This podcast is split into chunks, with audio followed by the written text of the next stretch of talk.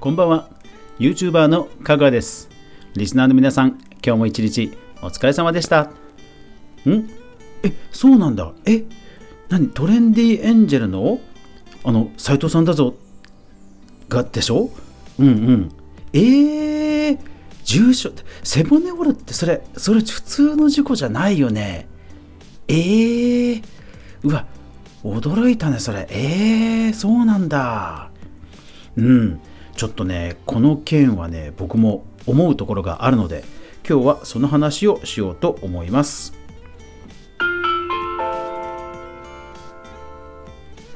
かぐわ飯。この番組は YouTuber であるかぐわが YouTube 周りの話題やニュース動画制作の裏話をゆるりとお話しするラジオ番組です。全43アプリで好評配信中ぜひお好みのアプリでいいね、登録、フォローよろしくお願いします。はい。いやびっくりですよね。えー、読売新聞オンラインより、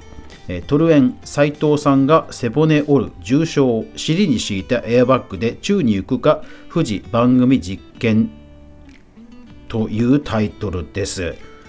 ねえあの今日なんでこれを取り上げようかと思ったかというと私自身その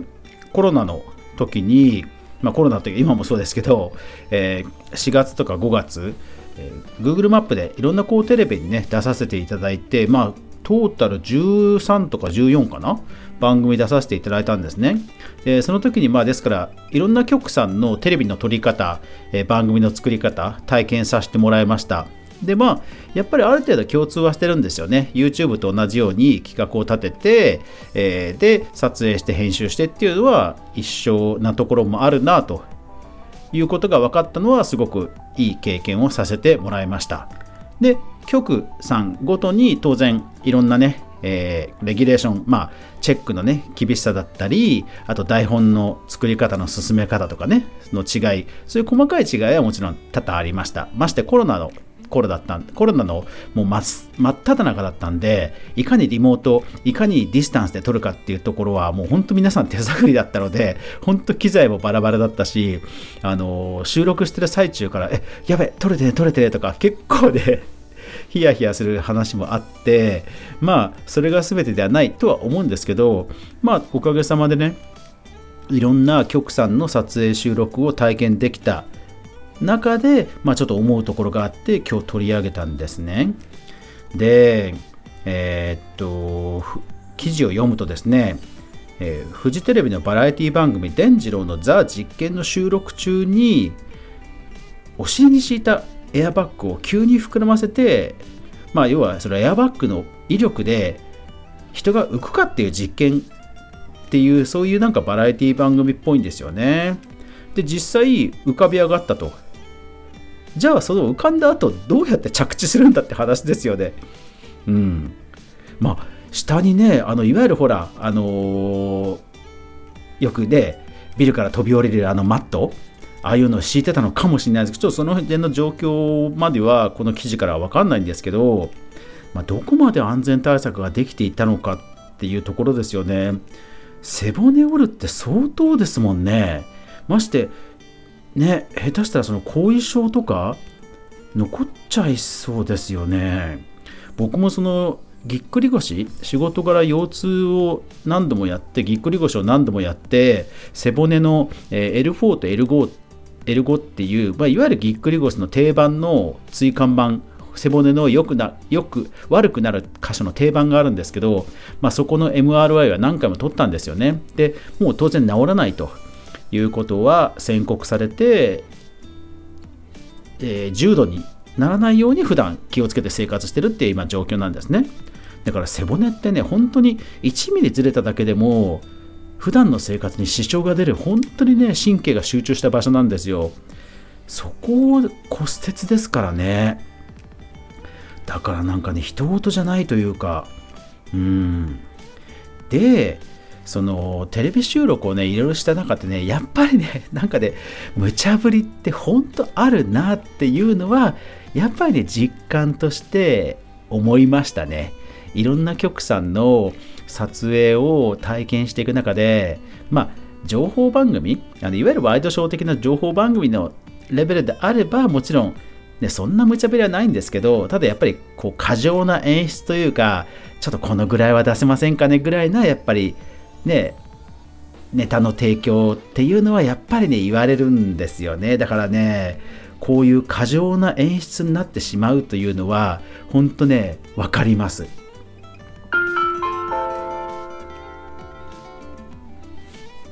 YouTube で放送事故というキーワードは、えー、かつて人気キーワードだったと思います。今は本当にね公式動画とかいろんな魅力的な動画がいっぱいあるんですえあるのであんまり聞かないかもしれませんがあのかつて違法動画がいっぱいアップされてた頃は放送事故っていう単語結構人気ワードだったんですよね。今でもあの人気かもしれませんが、えー、菊間アナ事故菊間アナウンサー放送事故とかで検索してみてください。あのもう最大の放送事故と呼ばれるとんでもない映像が多分今でも見つかるんじゃないですかね。あのビルからねアナウンサーが落下しちゃってその瞬間が普通に映像になってるんですよ。だから心臓悪い人は絶対見ないでください。うん。でもねそういうなんでしょうね。ほらよく台風の現場にねあのキャスターさんを行かせるとか本当にこう危険なことをねやらせることがたまにあるじゃないですか。でもテレビってそういうのをなんかあのやっちゃうというか麻痺しちゃうというかうん、なんかそういう雰囲気があるなっていうのは、うん、今回ねいろんな経験をして思いましたね。でもねじゃあその根本的な原因は何かっていうとやっぱり競争とかよりあのね驚くような映像を撮りたいとかっていうやっぱりちょっとそうした欲望なんですよね。うん。まして今本当に YouTube とか Netflix とか衛星放送とかチャンネルがね、多媒体化してる中で放送、ね、テレビ放送ももう少しやっぱり競争が 少なくならないとどうしてもね過剰な演出それから、えー、僕みたいな素人を使うような予算の削減っていうようなところがどんどんねこれからも増えていくんじゃないかなっていうのはすごく危惧しちゃいます。だからこれ芸能人さんだから例えば労災とか出るかもしれませんけどもこれ素人の人が仮にこういうことやらされたらね、労災とかも多分出ないんですよね。で、え、かつてふなっしーとかもあのたくさんいろんな局に呼ばれたけどこう爆破される脇で走ってくださいとかお願いされるとかいう話をインタビューを聞いたことがあります。なんか本当にねそういう過剰な演出になっちゃうんだそうです。うんでもその雰囲気はなんかでわかる気がします。でも一方で YouTuber もいわゆるほら迷惑行為ですよね。行き過ぎた迷惑行為というのはもう最近ですと本当によく話題になりますよね。でもそれってやっぱり自分の欲望のに駆られて数字だけをね追っちゃう、えー、そういうことのね顛末なわけじゃないですか。だから何でしょうね過剰な競争を意識する前になんで僕らは映像として何かを残さなきゃいけないのかっていうその映像クリエイターとしての やっぱりねあるべき姿とかポリシーとかプライドっていうのはやっぱり絶対なくしちゃいけないんだろうなとは思うんですよね。テレビの場合はもちろんプロデューサーさんとかいろんなこう事情とか大人の事情とか多分いろんな背景はあるとあるからゆえに余計にそう思っちゃうのかもしれないんですけど、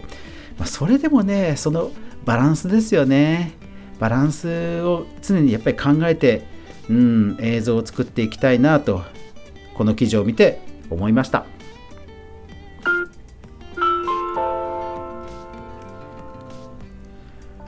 はい皆さんだいぶ寒くなりましたね。あのこういう放送事故に限らずあの台風とか、えー、急激な温度低下とか、本当皆さんね、風邪とか気をつけてくださいね。昨日もね、夜結構寒かったですよね。うん、うちの家族も あの、急激な温度変化と気圧変化で、ちょっと夕方参ってましたけど、皆さんもどうぞお気をつけください。えー、そんな時は、あったかい布団の中で、かぐわ飯をゆっくり聞いて、そして週末、良い週末を皆さんお迎えください。はい。えー、TikTok も最近あのまた投稿し始めたらいつの間にかバズっててびっくりしましたけどはい、これから TikTok の方もね、動画投稿どんどんしていくつもりです。はい。あ、しまった、時間間違えた。時間間違えましたね。えー、っと、これ、てっきり12分、12分だと思って9分を12分と見間違えてた。これ、もうちょっとトークしなきゃいけないパターンですね。はい。そう、でもだから本当、斉藤さんはね、本当、うん、ぜひとも復活してほしいし、ね、まあ、復活するんでしょうけど、ね、本当ね、この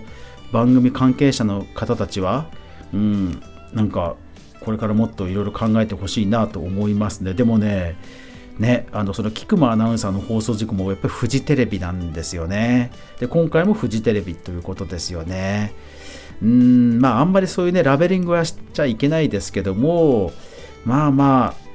ね、僕もそうならないように、ね、過剰な演出は気をつけなくちゃなと、えー、思います。うん。だから本当にね、あの、事故はとにかくいかんですよね、事故はね。うん。だから YouTube でも、まあ僕はの場合はゲーム実況なんで事故はないですけど、ただ、著作権侵害とか、ネタバレ、それから、うん、まあパクリはさすがないけど、ネタバレと著作権侵害とかはね、やっぱり気をつけなきゃいけないなと思いますね。はい。というわけで今日は、えー、斉藤さんの事故からいろいろ映像制作について考えてみたという話でした。最後までご視聴ありがとうございました。やまない雨はない。週末が皆さんにとって良い週末になりますように。そして明日もそして来週も一緒に動画から未来を考えていこうぜ。皆さん、良い週末を。おやすみなさい。